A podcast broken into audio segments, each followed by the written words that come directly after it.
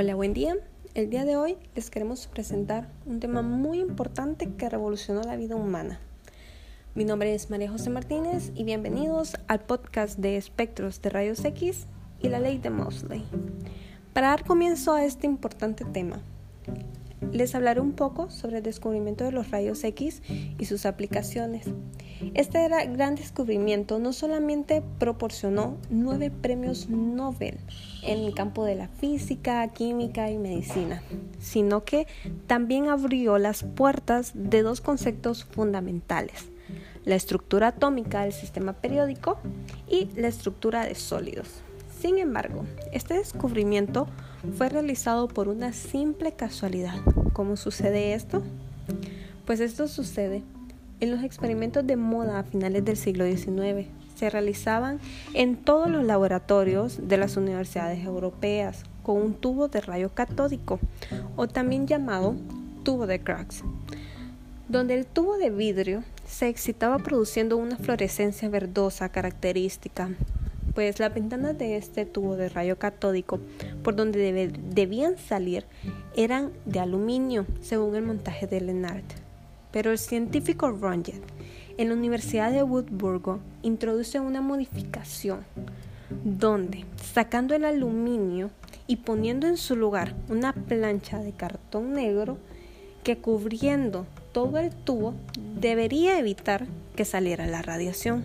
Pero sin embargo, al apagar la luz de la habitación, observaron una pequeña luminosidad que incidía en la pared a un metro del tubo. Pues, ¿cuál sería su origen? Sencillamente, una pantalla fluorescente que pensaba emplear en la detección. Por lo tanto, se trataba pues de un fenómeno nuevo. No era debido directamente a lo que eran los rayos catódicos. Para esto, el 28 de diciembre de 1985, comunicó su descubrimiento con el título Un nuevo tipo de rayo. Para esto, la primera publicación de su descubrimiento provocaría que meses después Betkered y los Curie descubrieran la radiactividad buscando la misteriosa fosforescencia a través del cual se conocerían varios premios Nobel de química y se descubrirían 40 elementos químicos de los cuales 33 resultarían ser isótopos de los otros elementos conocidos. ¿Qué características tenían estos misteriosos rayos? Pues estos rayos no eran perturbados por un imán como los catódicos, ni tampoco eran absorbidos por el aire, pues penetraban a través de gruesos bloques de madera y chapas de aluminio de 15 milímetros. Y según se dice en el artículo, si se sostiene la mano entre tubo de descarga y la pantalla de sombra oscura de los huesos, se muestra en la ligera sombra de la misma imagen de la mano. Día después, se adoptó el procedimiento para crear las primeras radiografías que demostraron que el Kaiser Guillermo II de Alemania tenía un hueso de un brazo mayor que el otro.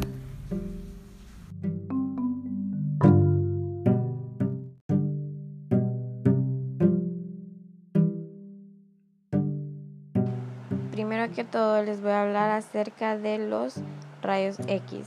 Los rayos X son radiaciones electromagnéticas cuya longitud de onda va desde los 10 nanómetros hasta los 0,01 nanómetros. Esto quiere decir que un nanómetro es igual a 10 metros. Cuando sea menor la longitud de onda de los rayos X, mayor es su energía. Los rayos X cercanos a la banda ultravioleta de espectro se conocen como blandos y los que están próximos a la banda de la radiación gamma se conocen como duros. Tanto la luz visible como los rayos X se producen a raíz de las transiciones de los electrones atómicos de una órbita a otra. Los rayos X se producen cuando un haz de electrones proyectil de, alta energía, acelerados a través de un voltaje de miles de voltios, choca con el blanco del tubo de rayos X. Los electrones proyectil interaccionan con los electrones orbitales o los núcleos del blanco por tres mecanismos diferentes que dan lugar a emisiones energéticas diferentes.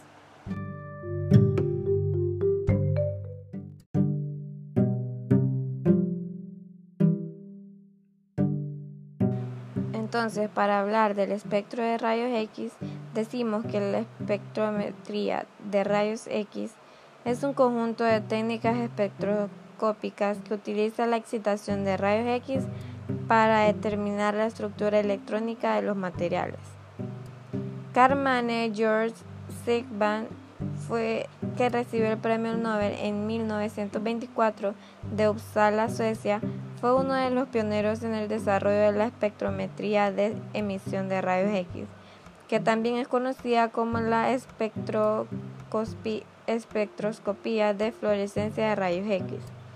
Usó electrones de alta energía como fuente de excitación para medir la longitud de onda de los rayos X en muchos componentes de alta precisión. Los sincrotrones suelen producir rayos X de longitud de onda intensos y sintonizables. En los materiales, los rayos X pueden perder energía en comparación con el haz incidente. La pérdida de energía del haz remitido refleja la excitación interna del sistema atómico que es similar a la conocida espectroscopía Raman, ampliamente utilizada en la región óptica. En la región de los rayos X hay suficiente energía para producir cambios en el estado electrónico, o sea, las transiciones entre orbitales, lo que contrasta con la región óptica, donde la pérdida de energía es a menudo debida a los cambios en el estado de rotación o los grados de libertad vibracionales. Por ejemplo, en la región ultraligera de los rayos X, que está por debajo de aproximadamente un kilovoltios, las excitaciones de los campos cristalinos dan lugar a la pérdida de energía. Podemos pensar en el proceso fotón dentro, fotón fuera, como un evento de dispersión cuando la energía del rayo X corresponde a la energía de enlace de un nivel electrónico base. Este proceso de dispersión potencia su resonancia en muchos órdenes de magnitud. Este tipo de espectro de emisión de rayos X se conoce a menudo como dispersión inelástica resonante de rayos X. Debido a la amplia separación de energías orbitales de los niveles básicos, es posible seleccionar un determinado átomo de interés. Así, se puede obtener información valiosa sobre las estructuras electrónicas locales de sistemas complejos, y los cálculos teóricos son relativamente sencillos de realizar.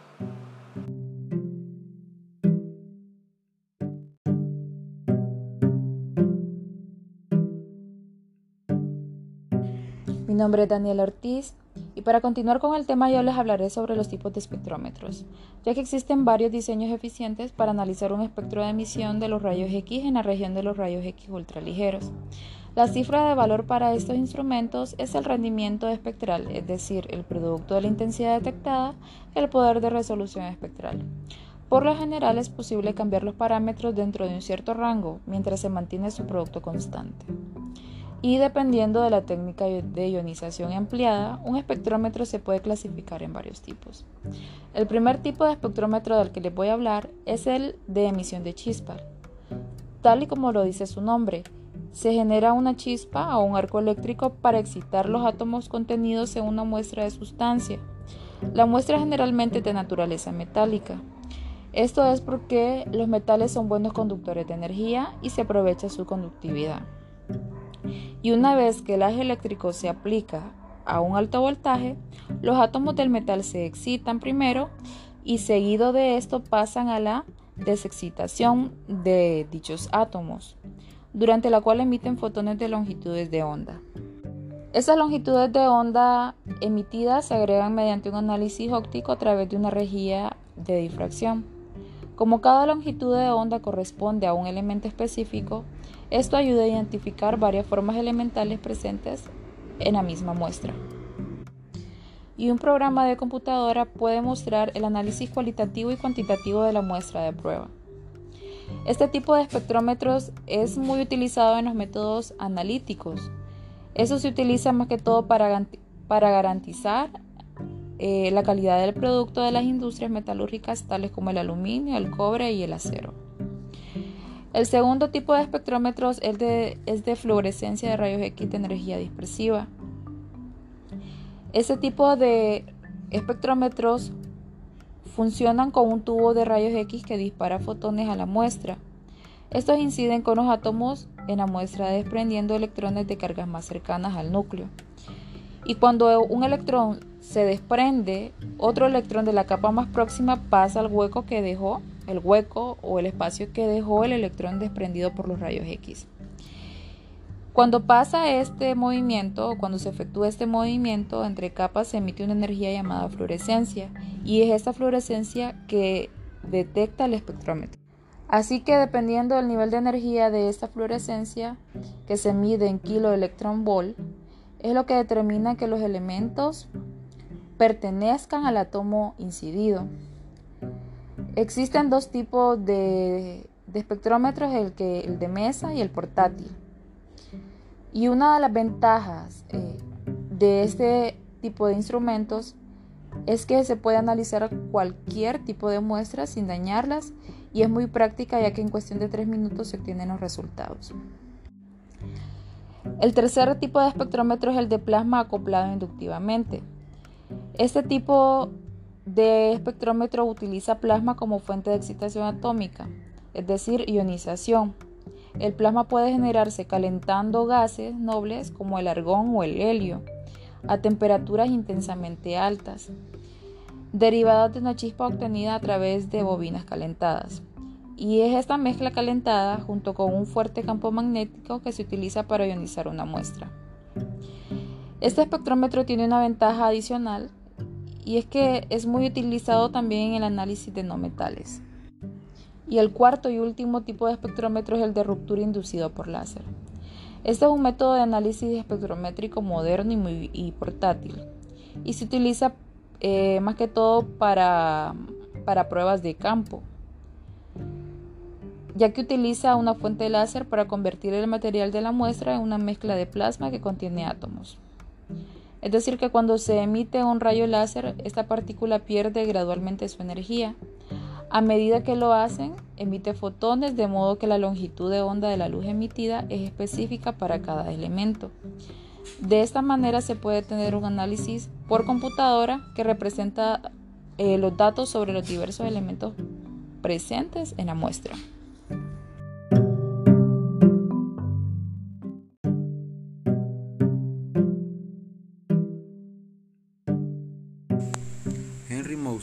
Físico inglés, comenzó su estudio siguiendo las indicaciones de Rutherford, los rayos X emitidos por los metales cuando se bombardeaban con electrones. En 1913 determinó que cada metal presentaba una frecuencia de emisión característica que era proporcional al cuadrado de un número entero que en los casos analizados indicaba la posición de cada elemento en la tabla.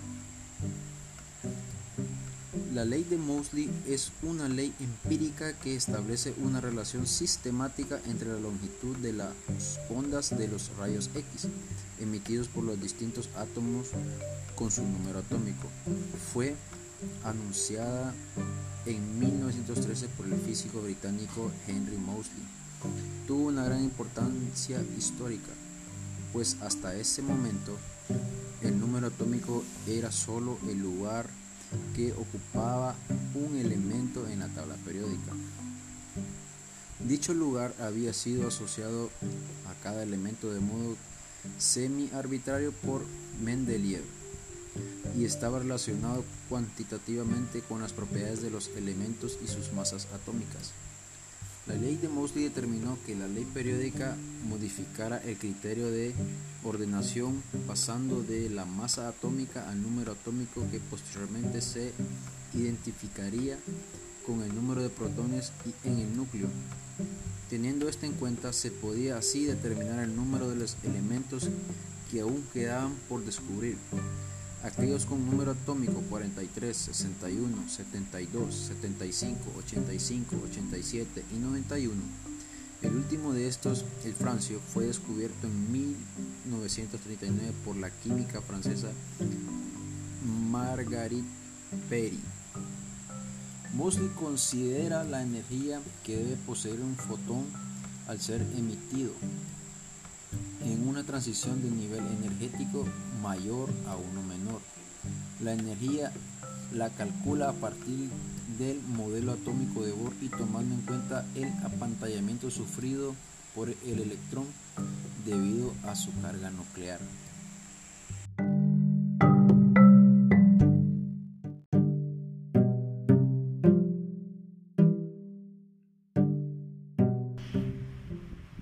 Nombre es Eduardo Núñez y les vengo a hablar sobre la ley de Moseley. De la misma manera que está plenamente establecida la contribución de Mendeleev a la creación de la tabla periódica, no hay duda que el autor intelectual del concepto de tabla periódica, tal y como lo, lo entendemos actualmente, cuyos ordenamientos siguen los números atómicos de los elementos, es Henry Moseley. Este físico inglés comenzó estudiando supervisado por Rutherford los rayos X emitidos por los metales cuando se bombardean con los electrones. Moseley encontró en 1913 que cada metal presentaba una frecuencia de emisión característica que era proporcional al cuadrado de un número entero que indicaba la posición de cada elemento en la tabla.